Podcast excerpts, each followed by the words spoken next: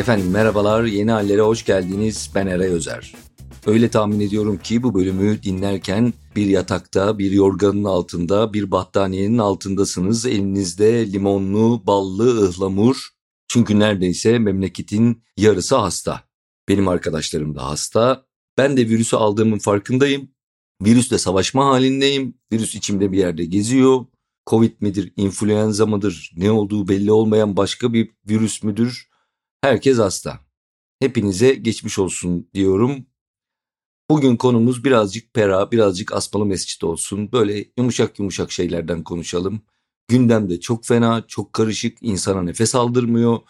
Ben geçen cuma Banksy bölümünü yayınladıktan sonra bölümün tanıtımını Twitter'a koyamadım gündem yüzünden. Çünkü fırça yiyoruz orada böyle ortalık bu kadar karışıkken Banksy'nin sırası mı filan diye. Ama kardeşim bu ülkede hiçbir zaman için sıra gelmiyor ki yani sonsuza kadar bekleyebiliriz. İnsanlar da işte kafayı dağıtsınlar onu dinlesinler yeni bir şey öğrensinler biraz olsun uzaklaşsınlar yani gündemden. Sürekli olarak da böyle yaşayamayız ki kas katı. Neyse işte o yüzden bugün de Aspalı Mescit ve Beyoğlu konuşalım istedim. Geçenlerde ben bu konuyu bir etkinlik için Aspalı Mescid'deki Yakup Restoran'da anlattım aslında. Arkadaşlarımı davet ettim. Öyle gereken bir etkinlikti. Ama istedim ki siz de dinleyin. Siz de bu içerikten mahrum kalmayın. Zaten öyle fotoğraf paylaştığımda mesajlar da geldi. Bölüm olarak da çekecek misiniz diye. Hem de böyle yumuşak yumuşak bir konu olsun. Eğlenceli vakit geçirelim istedim. Hatta biraz daha detaylı anlatacağım. Arkadaşlarım da duymasınlar bunu ya da duysunlar ne yapalım. Bölüme geçmeden önce sizlerin de alıştığı üzere birazcık duyuru yapmak istiyorum. Birkaç şey söylemek istiyorum. Birincisi meşhur Patreon hesabımız. Patreon.com slash yeni haller. O hesap niye önemli? Oradan yeni hallere destek olmanız benim için çok önemli. Çünkü yeni haller sizlerin destekleriyle ayakta kalıyor aslında.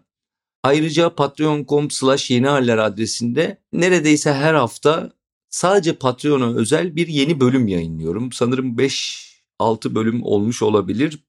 Bir yenisi de yolda yakında yüklenecek.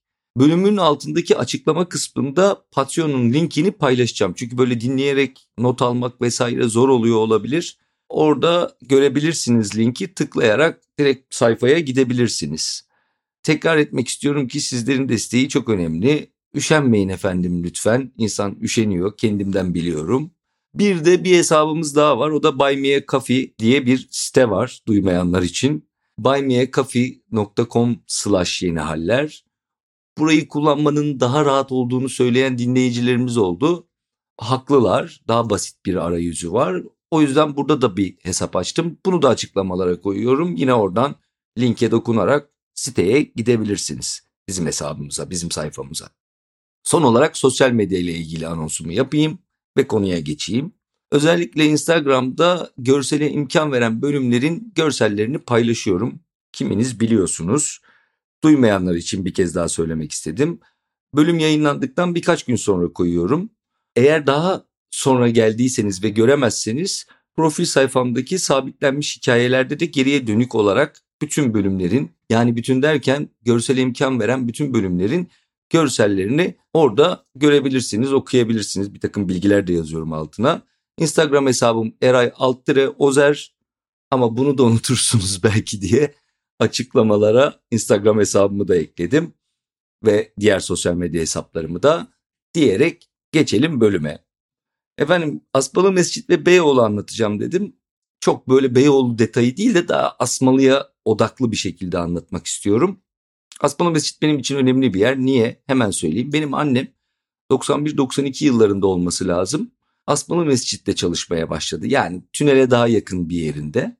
Ben de orada hem okul sonraları oraya giderdim. Annemin çalıştığı yere. Taksim'e gelmek, Beyoğlu'na gelmek hoşumuza gidiyordu. Hem de yanlış hatırlamıyorsam lise 1'den sonra 2 veya 3 yaz orada yazları ofis boyluk yaptım. Asmalı Mescid'de bugün Yakup Restoranı'nın yanında o zamanlar bir atari salonu ve içinde bir ganyan bayi vardı. Hayat çok acayip bir şey sahiden.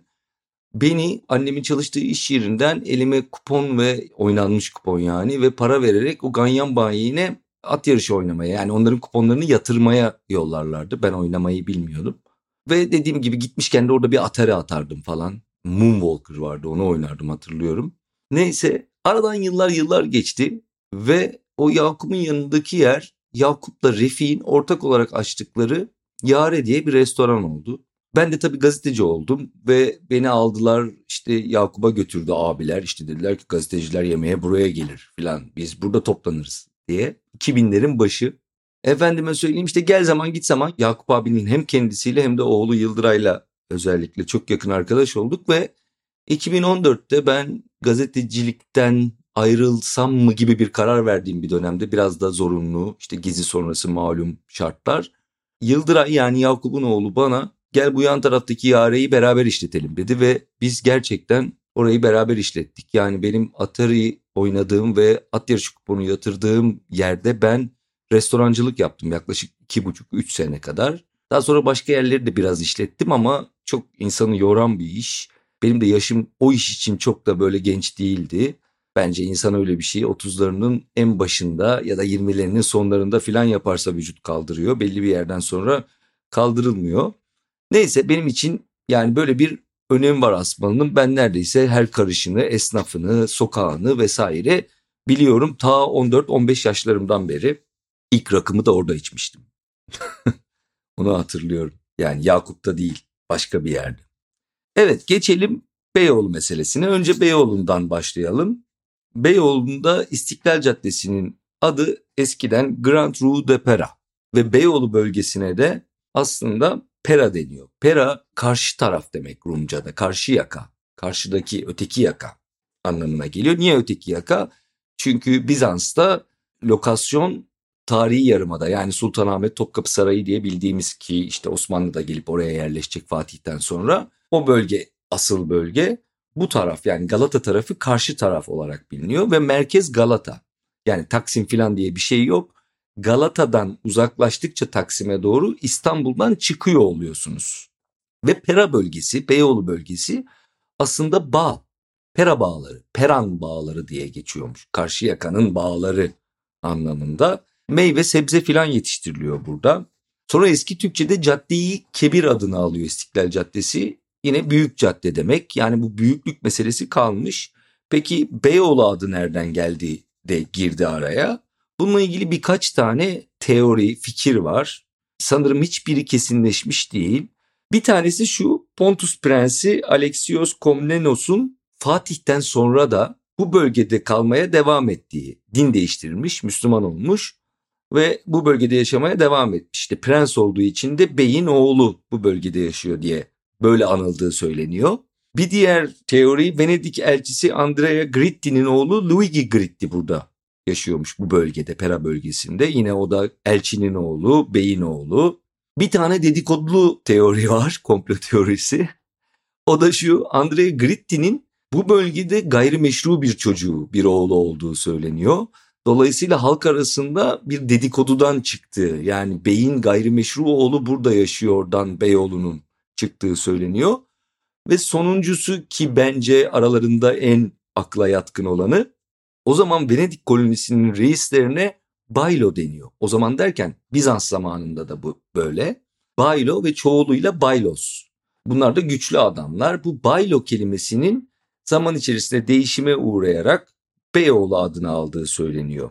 Dediğim gibi Galata merkez, Galata'dan Galatasaray'a gelene kadar o zamanlar dört tane semt var. Bir tanesi dört yol semti, bir tanesi Tomtom, diğeri Polonya ve Asmalı Mescit. Tomtom ve Polonya yolun Galatasaray'a tünelden yani Galata'dan Galatasaray'a doğru yürürken yolun sağ tarafında kalan kısmında. Asmalı Mescit ise sol tarafında kalıyor. Peki dört yol neresi? Dört yolda İstanbul'u bilmeyenler ve o bölgeyi bilmeyenler için şöyle anlatabilirim. Tophane'den yukarıya çıktığınız kumbaracı yokuşu vardır. O yokuş gelir ve o yokuşu sonunda İstiklal Caddesi yer alır. Yokuşun hemen karşı tarafındaysa Aspalı Mescit başlar ve o da Kasımpaşa'ya doğru uzanır. İşte bu İstiklal Caddesi, Kumbaracı Yokuşu ve Aspalı Mescit Caddesi'nin birleştiği yere dört yol deniyor ve orası da bir semt ve önemli bir semt, merkez yani. Dört yolda buluşmak falan diye bir şey var. Rumca'da Stavrodromi deniyormuş ya da Stavrodromion. İsmi öyle. Bir ilginç bilgi daha. Vladimir Mirmiroğlu'nun Fatih'in Donanması kitabında Fatih'in o meşhur gemileri Kumbaracı yokuşundan çıkartmak suretiyle yağlı kazıklar üzerinde ve Asmalı Mescit Caddesi üzerinden indirip Kasımpaşa oradan Haliç'e ulaştırdığı yazılıyor. Yani o gemiler onlar böyle çok büyük gemiler değil. Devasa şeyler değil sanılanın aksine.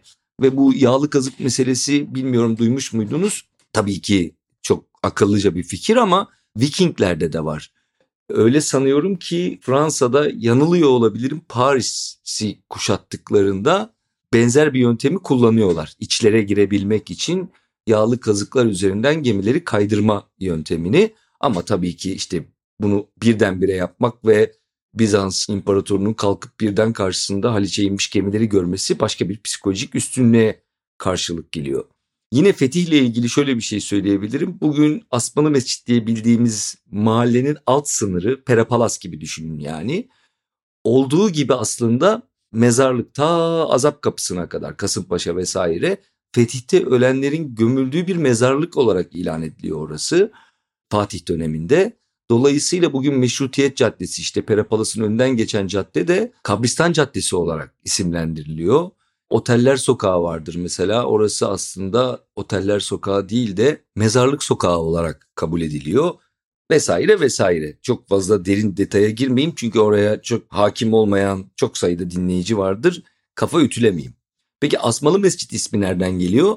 Şöyle 2. Bayezid döneminde Bayezid'in gemilerini yapan, hani Osmanlı'nın gemilerini yapan daha doğrusu ama onlar zaten Bayezid'in malı oluyor padişah olduğu için. Kalafatçı başı var tersanede. Bayezid 1481-1512 arasında tahtta kalmış. Yani 15. yüzyılın sonu 16. yüzyılın başında hemen Bayezid tahttayken onun gemilerinin yapıldığı tersanedeki Kalafatçı başını Yunus Ağa'nın buraya bir mescit yaptırdığı söyleniyor bu bölgeye.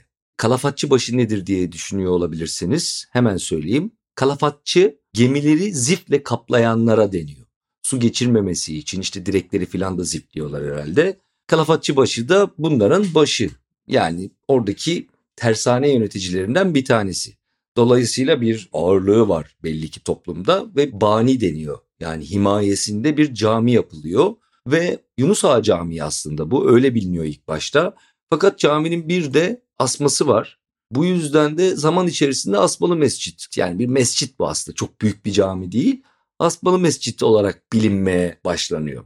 Uzun yıllar böyle gidiyor fakat şöyle oluyor 1831'de bir yangın çıkıyor büyük bir yangın çok yangın çıkıyor da 1811'de de var 1870'de de var Yangın o zaman İstanbul'un en büyük sorunlarından bir tanesi. Yani 17-18. yüzyıl belki daha önce bahsetmiştim. Tophanede mesela toplar dökülürken büyük yangınlar çıkıyor. Çünkü her şey ahşap. Bütün yapılar ahşap. İşte orada mescit kısmı yanıyor ve yanan mescit kısmının yanında bir minare var. O da çok hasar görüyor. Ama 1831'e kadar geliyor yani cami. Bir de ilginç hikayesi var. Yunus Ağa'nın kendi kabristanı da burada. Yani Yunus Ağa öldükten sonra buraya caminin, mescidin bahçesine defnediliyor.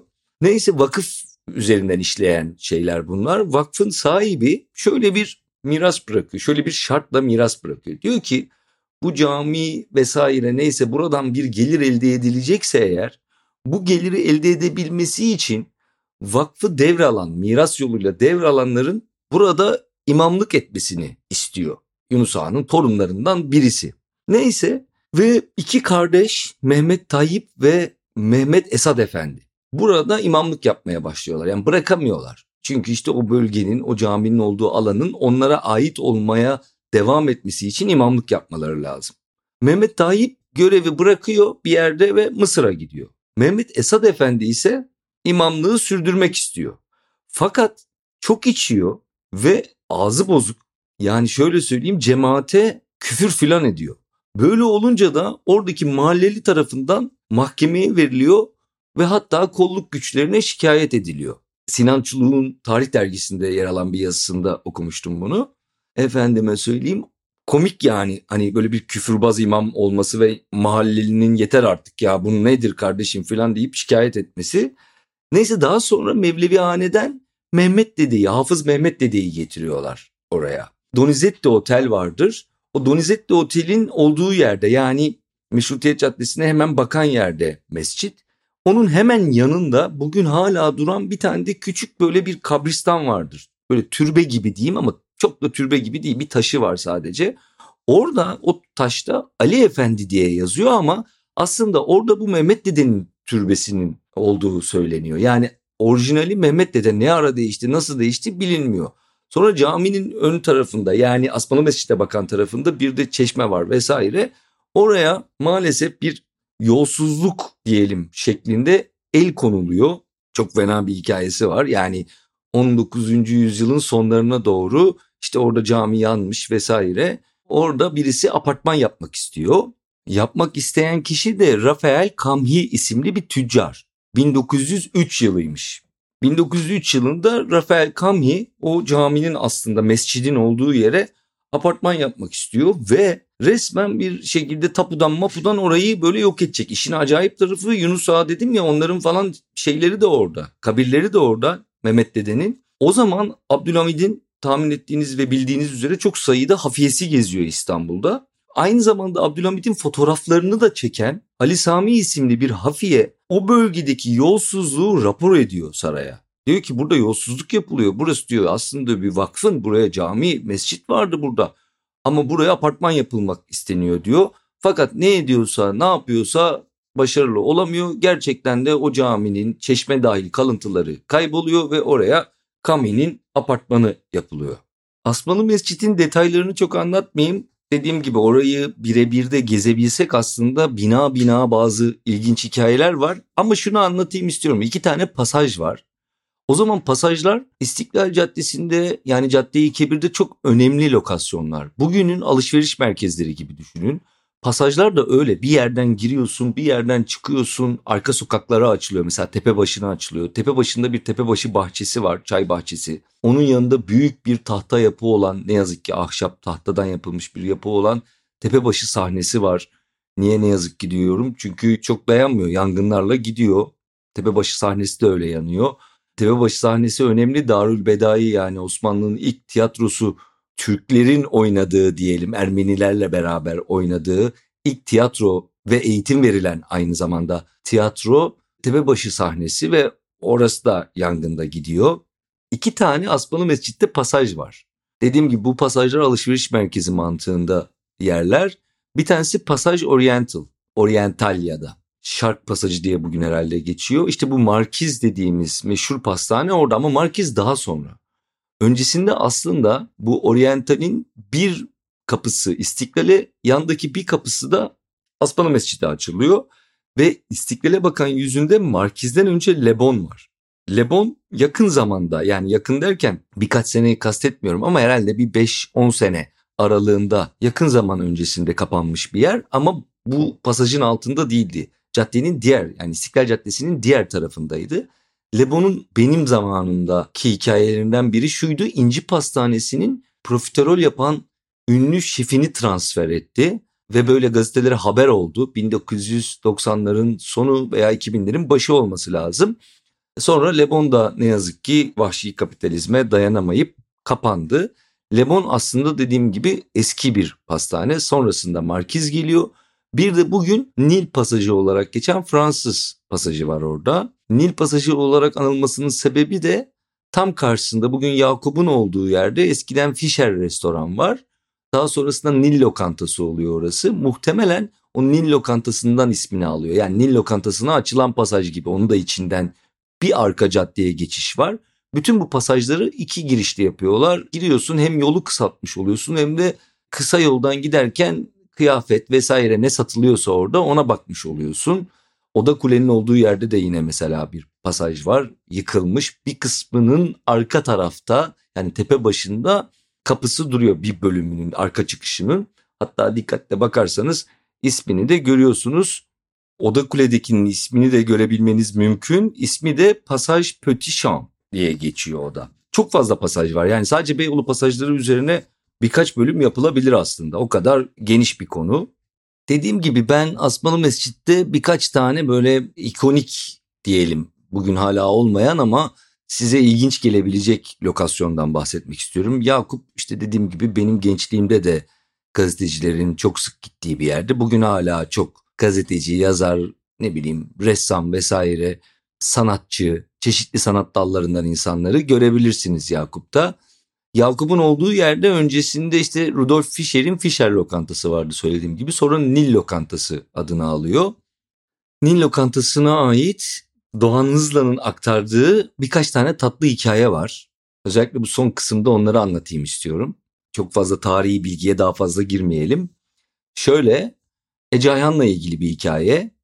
Ece Ayhan Nil lokantasına çok gelip gidenlerden birisi. Kendisi şair biliyorsunuz. Aliye Berger o gece orada. Onlar da Doğan Hızlan'la beraber Yapı Kredi'de Aliye Berger resim ödülü almış Doğan Hızlan'la beraber Nil lokantasına gelmişler. Ece Ayhan da masalarına geliyor. İşte her şey çok güzel. Ece Ayhan'la Aliye Berger de ilk defa tanışacaklar. Ece Ayhan ama böyle hem muzip hem ters, aksi filan bir insan. Aliye Berger elini uzattığında tanışmak için elini öpüyor. Doğan Hızlan bunu şöyle anlatıyor. O an her şey çok iyiydi ta ki öptüğü eli başına koyana kadar. Yani bir tür fırlamalık olsun diye Aliye Berger'in ünlü ressamın elini başına koymuş Ece Ayhan. Kadın tabii buna çok sinirlenmiş kendisine yaşlı dendiği için ve gece boyunca diyor aralarında tek bir konuşma bile geçmedi diyor. Yine Ece Ayhan bir gün Doğan Hızlan'a sinirleniyor bu sefer. Beraber aynı masadalar. Sinirli. Sinirinin sebebi de Doğan Hızlan onunla ilgili böyle bir acayip bir eleştiri yazmış. Acayip derken hoşuna gitmemiş, işte beğenmemiş Doğan Hızlan bir şeyi filan falan. Ece Ayhan'ı kızdırmış yazdıklarıyla. Ve işte aynı masada yine de oturuyorlar. Ece Ayhan suratsız. Bir yerde Doğan Hızlan diyor ki ya nerede kaldı bu garson? Bulamadım bir türlü iki saattir bir garson bulamadım. Nerede ki diyor. Ece Ayhan dönüyor. İş bulamayınca eleştirmen olmuş o yüzden yok diyor. Gerçekten iyi laf sokmuş yani Ece abimiz. Yine o Asmalı Mescid'in ikonik mekanlarından bir de elit pastanesi var. Dediğim gibi çok yer var da Wolf Brown ve eşi Her Brown burayı da işletiyorlar. Pastaneyi şey gibi düşünmeyin. Kağıt oyunları da oynanıyor. Sanırım içki de var. Dolayısıyla böyle hani bugün anladığımız gibi sadece işte pasta alıp kurabiye alıp çıktığımız yer değil oturuluyor yani. Bir tür sosyalleşme mekanı. Buraya da bu elit pastanesinin olduğu yere de Sait Faik, Cemil Meriç, Behçet Necatigil, Salah Birsel, Fazıl Üstü Dağlarca, onlar kadar sık olmasa da Orhan Veli, Özdemir Asaf, Edip Cansever, Sabahattin Ali, Atilla İlhan falan geliyorlar. Böyle bir mekan Asmalı Mescid'de. Orhan Veli'nin esas yeri Çiçek Pasajı'ndaki Lambo, Lambo meyhanesi. Bugün bir acı daha çok. O oraya takılıyor. Pastane onlara birazcık tırnak içerisinde light kaçıyor olabilir yani. Ağır içici oldukları için. Bir de bu ilginç işte bu Asmalı Mescid'den hemen sağ tepe başına döndüğünüz ama Perapalas'ın olduğu cadde değil bir üstte Asmalı Mescid Oteller Sokağı olan yerde sağ tarafta işkembeci varmış. O işkembeci 1990'ların sonlarına kadar vardı. Sait Faik'in çok sevdiği bir işkembeci. Niye çok seviyor? O, o kısmı asıl ilginç olan yer. Çünkü Sait Faik işkembe içtikten sonra bir limonu ortadan ikiye bölüyor ve işkembesine limon sıkıyor. Çok fazla insan da işkembeye limon sıkmaz. Dolayısıyla işkembeci onları böyle bir poşetin içerisine koyup o limonları saklıyormuş. Ve Sait Faik ikinci kez geldiğinde ya ertesi gün ya birkaç gün sonra geliyor. Diyormuş ki verirken sizin limonunuzu sakladım efendim geri kalanını size sizin limonunuzu getirdim diyormuş. Sait Faik'in de bu çok hoşuna gidiyormuş. Atmaması vesaire onun limonu olarak işkembeçte limonun saklanmış olması. O yüzden oraya bayılıyormuş. Dediğim gibi şey çok acayip. Yani o işkembecinin Sait Faik zamanından benim hatırladığım bir tarihe kadar kalmış olması. Orası daha sonrasında Ece oldu. Ece restoran ve bar oldu. Meşhur Ece de çok meşhurdu İstanbul'da. En son yeri Aspalı Mescid'deydi. Ben orayı da Ece abla ile beraber yaklaşık bir 8 ay kadar işlettim. İşte Ece abladan zaten emekli oldum o sektörden. Yani birkaç yerde işletmecilik geçmişim mevcut efendim. Son olarak bir şeyden daha bahsedeceğim Aspalı Mescid'le ilgili ve bir hikayeyle kapatacağım orkoluk olarak. Fikret Adil var, gazeteci yazar. 30'ların başlarında tefrika olarak yazdığı yazıları, Asmalı Mescid'in de içinde olduğu yazıları daha sonra Asmalı Mescid 74 kitabında toparlıyor, bir roman haline getiriyor ve Asmalı Mescid'i anlatıyor. Asmalı Mescid 74 ismi de aslında bir numarası Fikret Adil'in. Çünkü oturduğu daha doğrusu pansiyon olarak kiraladığını tahmin ediyorum. Yerin kapı numarası 47. 47'yi tersine çevirip 74 diyor. Bir çatı katı orası. Şimdi orası otopark olarak kullanılıyordu fakat bugün artık şu an itibariyle söyleyeyim önü kapalı böyle bir demirle ve bir renovasyon sürecinde o tarihi bir bina ve anıtlar kurulu falan bakıyor oraya ama çok yıkılmıştı ve alt kısmı otoparktı dediğim gibi. Onun bu çatı katında kaldığı pansiyonda onun dışında Necip Fazıl kalıyormuş mesela. Necip Fazıl'ın iki dönemi var ya bir büyük doğucu ve daha muhafazakar bir dönemi ama onun öncesinde daha böyle serkeş bohem bir hayat yaşadığı bir dönem. O dönemler olsa gerek. Peyami Safa, İbrahim Çallı, Elif Naci, Mesut Cemil gibi isimler de keza bu pansiyonda yani Fikret Adil'in kaldığı pansiyonda kalıyorlarmış. Şimdi gelelim son Orkol'a. Orkol'u şöyle bir pasaj okuyacağım. Normalde bir şey okumayı sevmiyorum podcast'te biliyorsunuz. Çünkü niye? Yani podcast aslında anlatma yeri. Ama istedim ki siz bunu yazanın kaleminden yani Neyzen Tevfik'in kaleminden dinleyin. Neyzen Tevfik içinde Asmalı Mescit geçen bir hikaye anlatıyor burada. Kısa bir başından geçen olayı anlatıyor. Bence çok matrak. Bunu anlatayım ve daha sonra yavaş yavaş bitirelim. Başlıyorum. 30 seneden fazla var. Bir akşam Asmalı Mescid'den geçiyorum. Baktım bir çingene aya oynatıyor. Etrafını çoluk çocuk çevirmiş seyrediyorlar. Ama çingene ayıyı oynatamıyor. Ayı usta. Bir ehlinin elinde olsa mükemmel oynayacak. Ama ayıcı acemi. Ben o zamana kadar ayı oynatmadım. Ama çok seyrettim. Çok seyrettiğim için biliyorum. Nihayet dayanamadım sokuldum. Çingenin elinden ayının zinciriyle halkasının ipini çekip aldım. Değneğini de aldım, tefini de. Gel arkamdan dedim. Ayı elimde, çingene peşimde. Doğru Tepebaşı bahçesine. Tepebaşı bahçesi o zaman rağbette. Şişli'den, Kadıköy'den, bütün kibar semtlerden, muhitlerden hanımlar, beyler akın akın gelip Tepebaşı bahçesini doldururlar. İnce saz orkestra dinlerler. Bahçeye girdim. Hınca hınç. İğne atsan yere düşmez. Ortaya doğru yürüdüm. Önce bir hayret, bir sessizlik. Sonra kulaktan kulağa fısıltılar. Neyzen, Neyzen Tevfik. Arkasından bir alkış. Saz durdu. Ben ortaya geldim. Defi çalıp ayıyı oynatmaya başladım. Dedim ya, ayı usta, mükemmel oynuyor. Oynattıktan sonra değnekle koltuğunun altından dürttüm. Eskiden genç kızlar yavuklularını gördükleri zaman nasıl utanırlardı? Ayı bir pençesini kaldırıp yüzünü tuttu. Utanma taklidi yaptı. Elimi uzattım. Ya şimdikiler ne yapıyorlar? O da pençesini uzattı, tokalaştık. Kahkaha, alkış, kıyamet.